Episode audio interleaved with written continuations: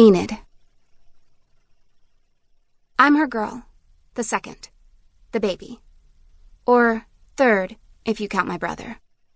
We live in Blacksburg, Virginia, on a dead end by the old paved over railroad tracks.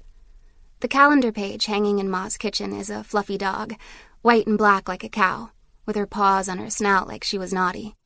Little muddy paw prints spell out July 1982 across the top. I like the calendar even if Vivvy thinks it's for babies. Vivvy is Vivian, because even her nickname is beautiful. She is older by almost three years. I'm 10, and she's almost 13. Ma wanted us separated three years perfect, but I was preemie.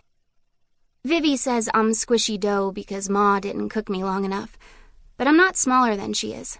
I'm thick like Daddy, who says that's a sturdy way of living. Vivvy says it's being fat. Once, she started to blow away in a wind tunnel in Chicago, pulled up into the snowy air. Vivvy likes thinking of herself as someone who can easily blow away.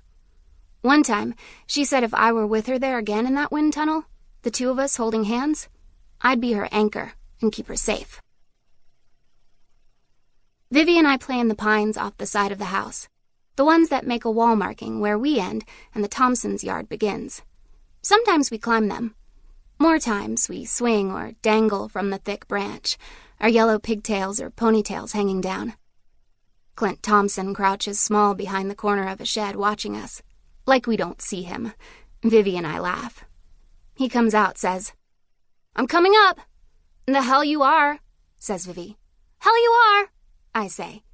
She tips back her head, eyes rolling. Clint kicks the trunk of our tree. He touches the branches, but doesn't know which is the one to grab. He holds on to two thick ones and walks his feet up the trunk, but then he's scrunched like a ball, stuck. He drops back down in the dead needles. I'll come up, he says to Vivvy. She hooks her chin on a branch over us. Her ponytail hangs straight down her back, smooth and perfect. Clint has this way of looking only at Vivvy when he talks, and I don't know why but it makes my stomach feel homesick. His dog Basie trots over from underneath the bushes at his back door.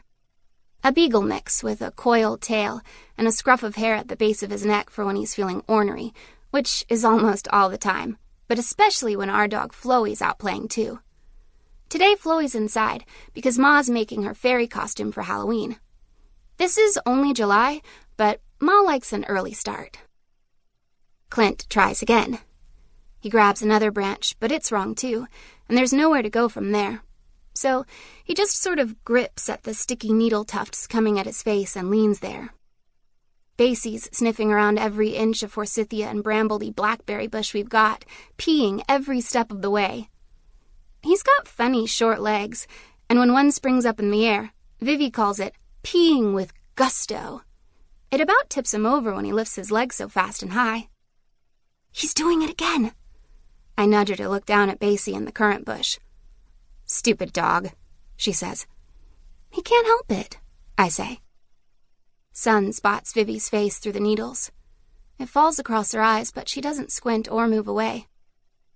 That's the trouble with being stupid, Enid, she says. We're carrying on this conversation loud enough for Clint to hear it, but we are high up enough he can pretend not to hear if he doesn't want to, and he must not because he hops off and Basie follows him back into his yard. Stupid boy, says Vivvy, watching him go. She drops down to hang by her knees. Stupid, I say, and she flicks my big toe. The screen door slaps shut, and out comes fluffy white Floey, running her happy dog run that's more like a horse's gallop. Right to our tree she comes. I see her catch on that Basie was here, and she's so smart that she turns her head and looks into the Thompsons' yard. Good girl, I tell her. Smart girl. Then she's off walking the bushes, sniffing everywhere he's been, stuffing her nose right into all those drips of pee. Do you ever wonder what it's like? says Vivvy, pulling herself back up on the branch to sit by me.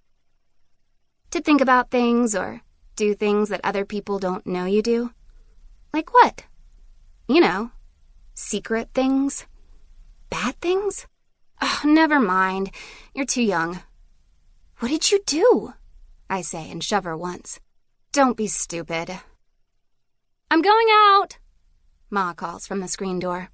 She's in her tennis togs. She's clutching her tennis satchel.